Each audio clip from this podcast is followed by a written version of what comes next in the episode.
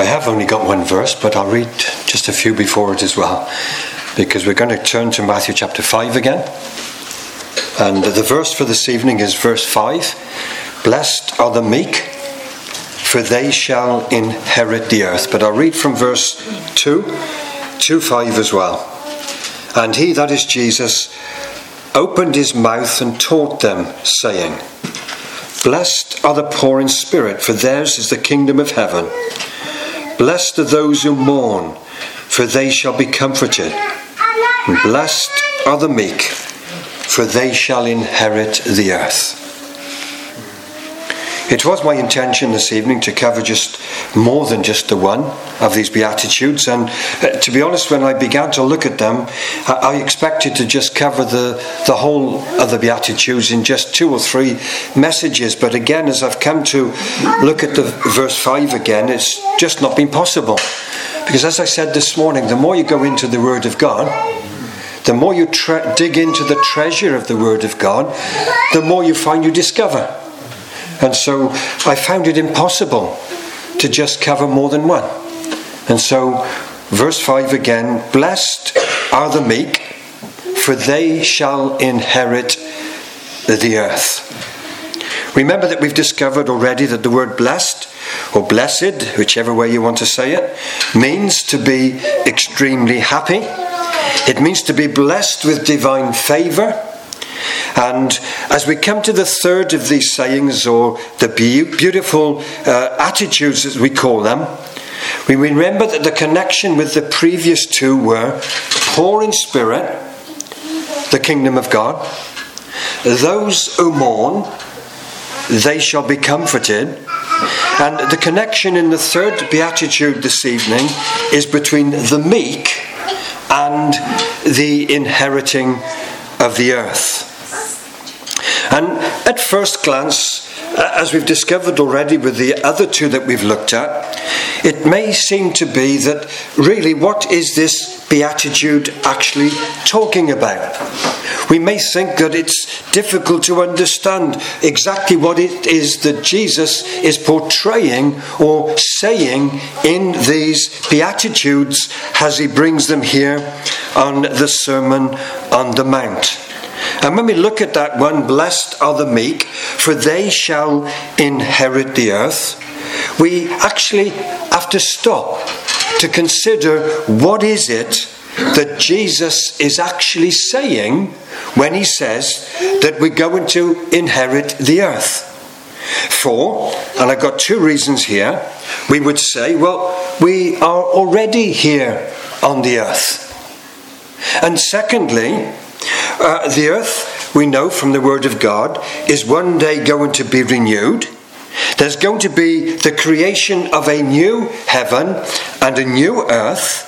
So, why or what is the point of inheriting something that is temporal when our focus should be on that which is eternal? Because we need to understand that when Jesus talks about inheriting the earth, he's talking of this earth that we're on at this moment. So, what does he mean? Well, we'll get to answer that. But firstly, before we answer that question, we need to understand what does it mean to be meek?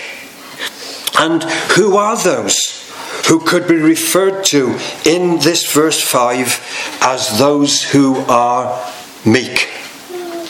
Well, to understand the answer, we need to go into reverse. I don't know how many this has been through this water, but it'll do.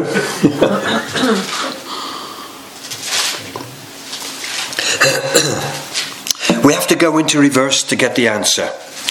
We go backwards from verse 5 the meek, to verse 4, those who mourn, and then back to verse 3, to those who are the poor.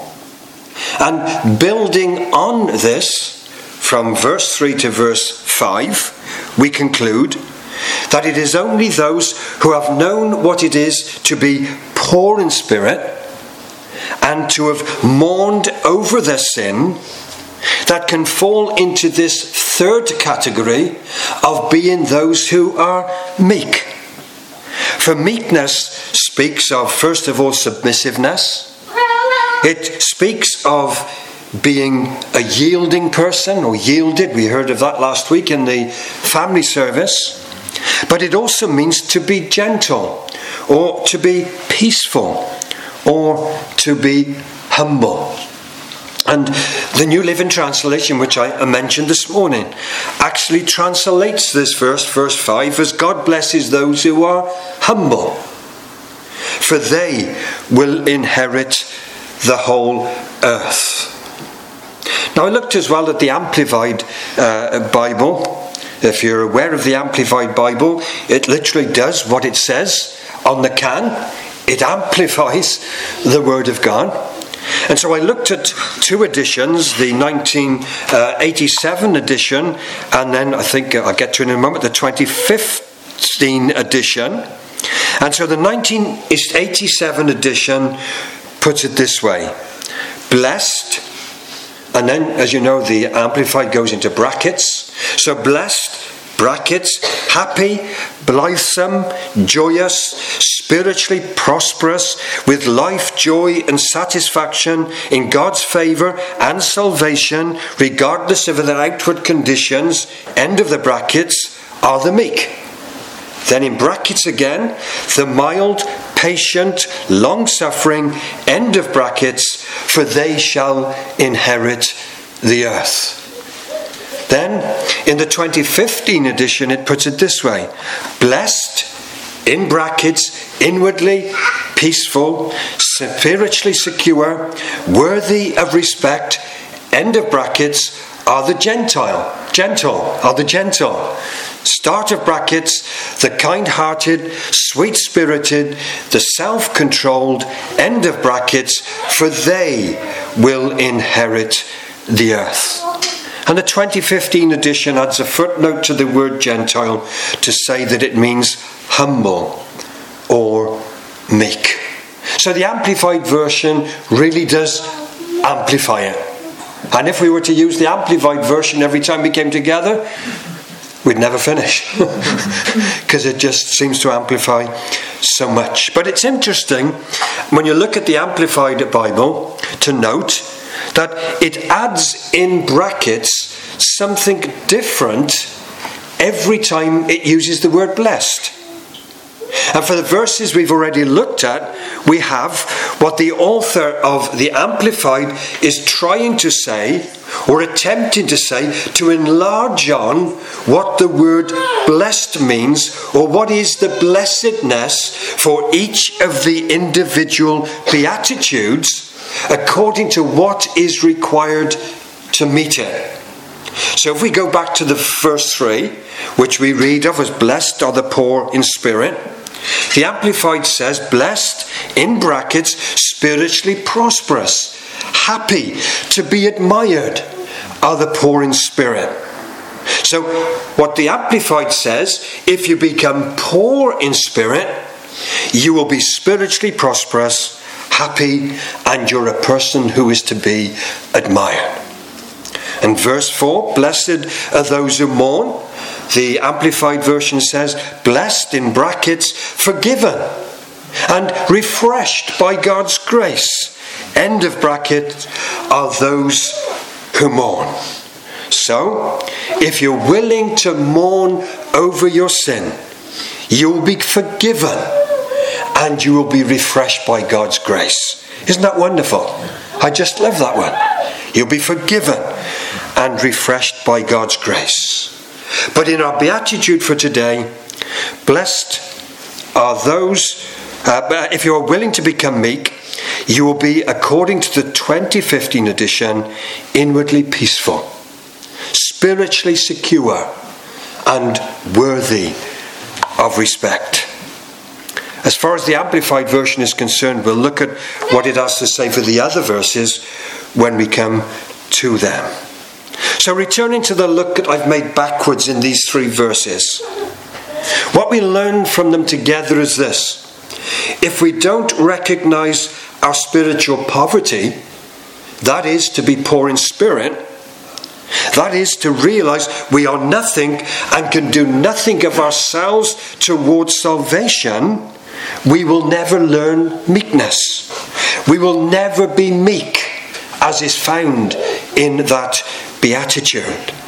And if we don't come to the place of mourning over our sinfulness, we will never learn meekness. For to fail to come to the place of spiritual poorness and of spiritual mourning will mean that there is pride at work in our hearts. We will be saying, I know better. I will deal with my spiritual condition myself. I will act independently. I know best. Therefore, we can come to the conclusion it is only the meek, those who have come to an end of themselves and have humbled themselves and learned to depend fully on the Lord Jesus Christ, who will know what it is to be blessed by inheriting the earth. Now, meekness is an essential Christian characteristic or attribute. Meekness is that quality that we learn or acquire by following the Lord Jesus Christ. Remember what it says about Jesus in Philippians chapter 2. It says, Who being God, he was up there with God. He was God. He is God. But it goes on to say, He humbled himself. He became a man. And as a man, he became the lowest of the low. But as a result, in that place of meekness, it magnified his majesty. And I think it's Graham Kendrick that wrote the song that we know Meekness and Majesty. Manhood and deity. In perfect harmony, the man who is God, Lord of eternity, dwells in humanity, kneels in humility, and washes our feet. Oh, what a mystery! Meekness and majesty. Bow down and worship, for this is your God. Now, when we're talking about meekness,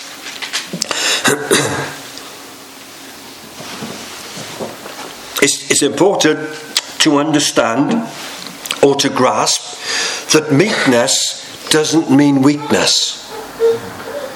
It's important to understand that. Weakness doesn't mean weakness. In fact, I believe that genuine meekness is the greatest form of strength. Scripture says that the first are going to be last, but the last shall be first. Or it says the least will become the greatest. And what we understand from this is that God's economy works different to the world's economy. It is the opposite to the economy of the world or to the way that the world thinks. And as the people of God, we need to learn what it is to be meek. We need to learn what it is to be humble, to be lowly but not in the sense that the world thinks, in which, in that state of lowliness and humility and meekness, we are only fit to be trodden upon, but that we want to follow the model that Jesus has called us to follow. So, knowing that that's what meekness is, or what it is to be meek, we need to understand then what does it mean when it says, the meek shall inherit the earth? So, to understand what it means for the meek to inherit the earth, this time we've got to look forward. See, to understand what it means to be meek, we have to go backwards. But to understand what it means to inherit the earth, we need to look forward. So we know what it is to be meek. What does it mean that we're going to inherit the earth? Well, we need to look at that which is yet to be. We need to look to that which is yet going to take place on the earth. Before the earth and the heavens will be dissolved in readiness for the creation of the new heavens and the new earth. We need to look forward to a specific moment of time. And that specific moment of time is that period of time that is yet to come when Christ will come from heaven to earth the second time. And when he comes the second time, he's going to bring an end to earthly rule to an end to earthly kings and queens, an end to presidents and like such. And at that moment, when he's brought all of those to an end, he himself will establish or set up his kingdom. And yes, I'm talking about the period of time which we call the millennial reign, the 1,000 year reign of Christ upon the earth.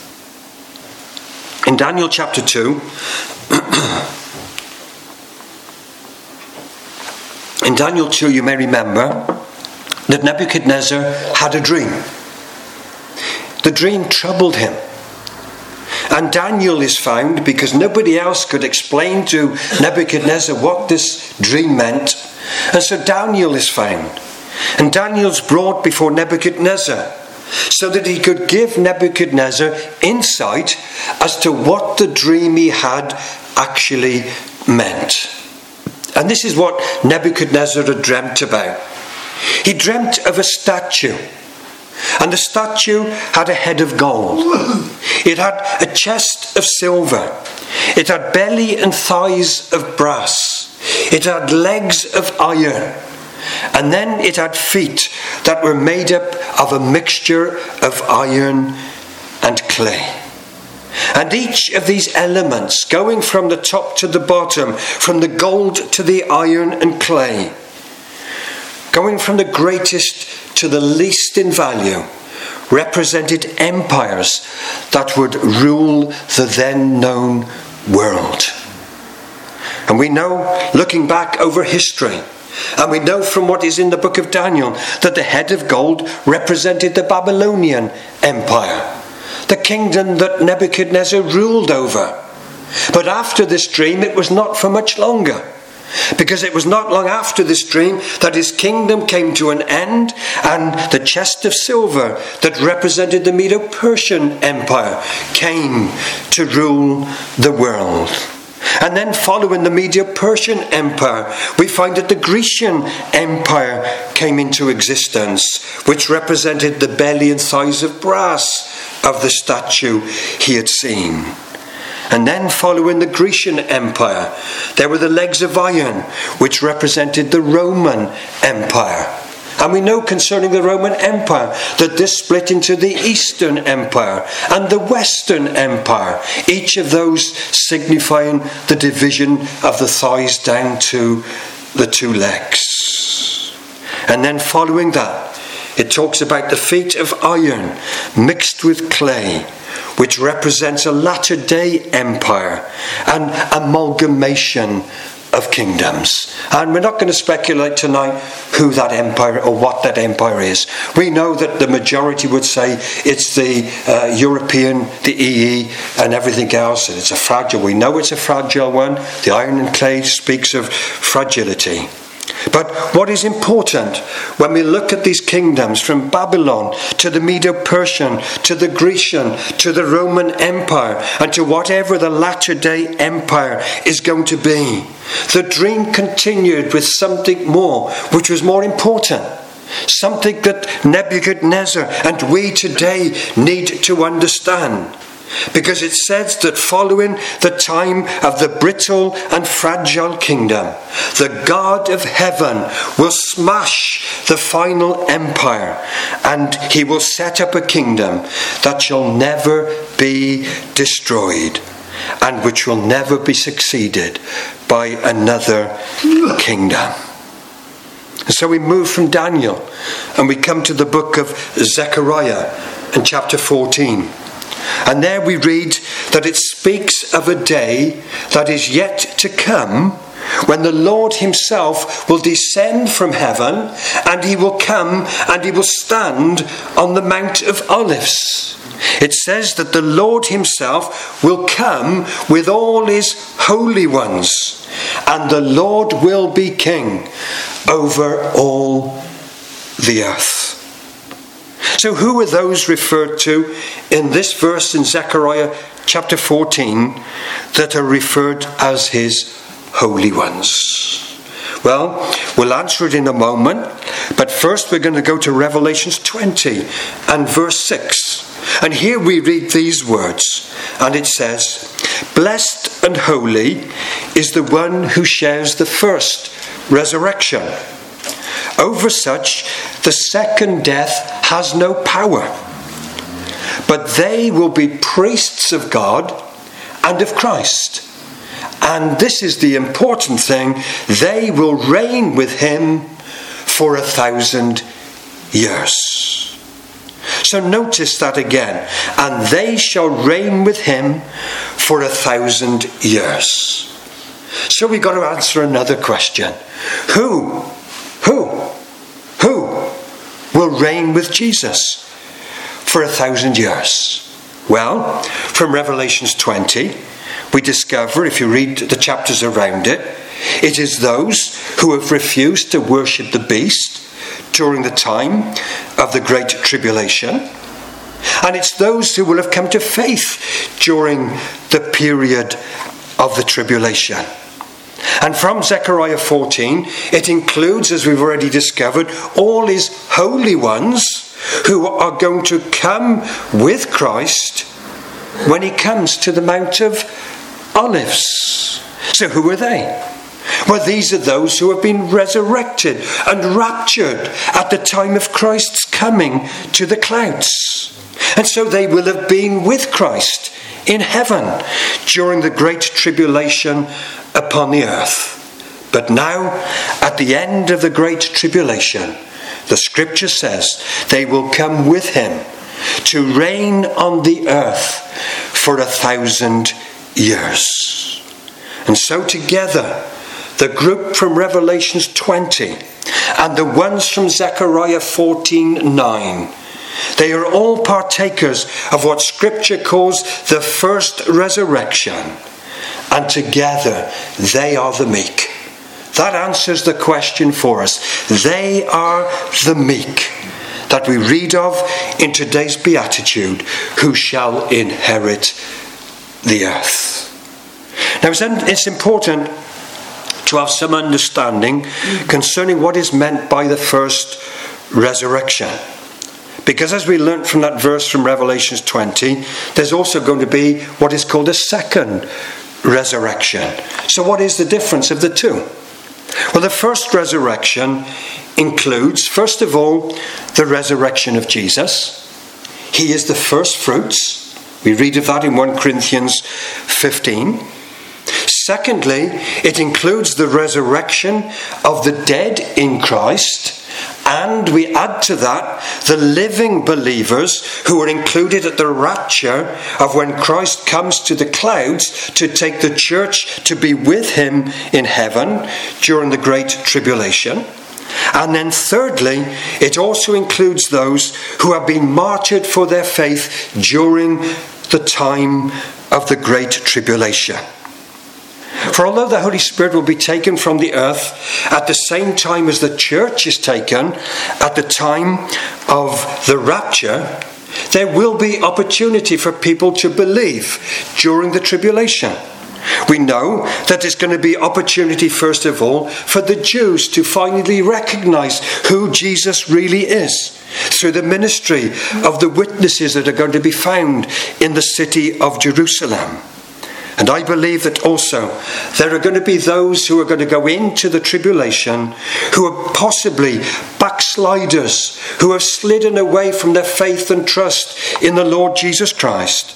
But once they see that the church has gone away, they will suddenly realize the errors of their way they will realize that because they've not held fast, uh, that they've been left behind, but because they have a knowledge of the truth, when it comes to the time of worshipping the image of the beast, because of the understanding they have of the Word of God, they will refuse to participate in the worship of the beast, and as a result, they will forfeit their lives.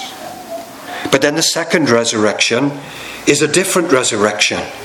The second resurrection is to be the time which happens at the end of the 1,000 year reign of Christ on earth, when all who have failed to believe will be raised.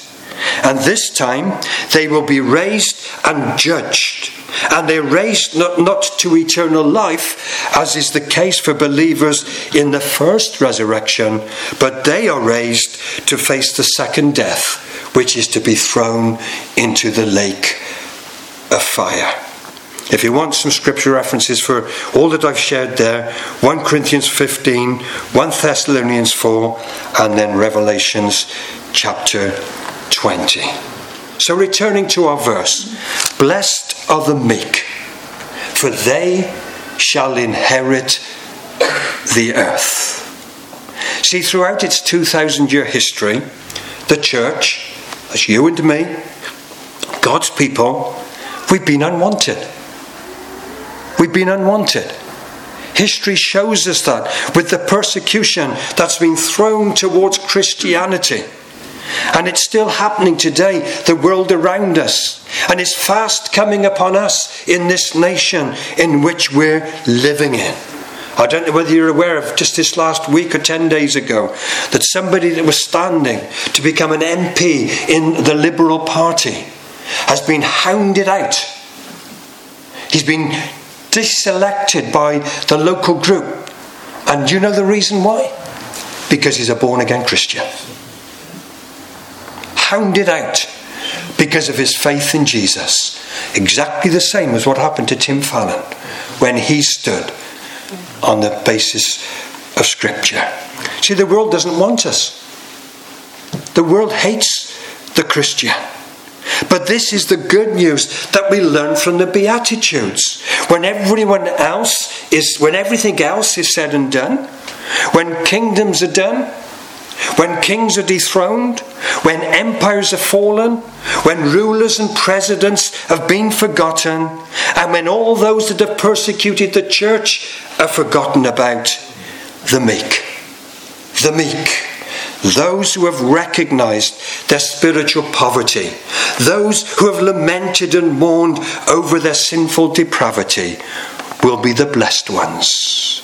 They and only they will know the kingdom of heaven, We'll know what it is to be comforted, and will inherit the earth. And so, in similar words to which I used this morning, we come in humility and we willingly bow in the blood stained dust of the earth at the foot of the cross we willingly come to an end of ourselves, to put our full and total trust in the Lord Jesus Christ. We live for Him. We live like Him, knowing that whoever endures to the end will be saved. So blessed are the meek. Why? For they shall inherit the earth. Brothers and sisters, the world might despise us today but one day we're going to reign with him. We're going to reign with him. Isn't that marvelous? What a beatitude. What a promise. We'll be with him as our King of Kings and Lord of Lords. So blessed are the meek, for they shall inherit the earth. Amen.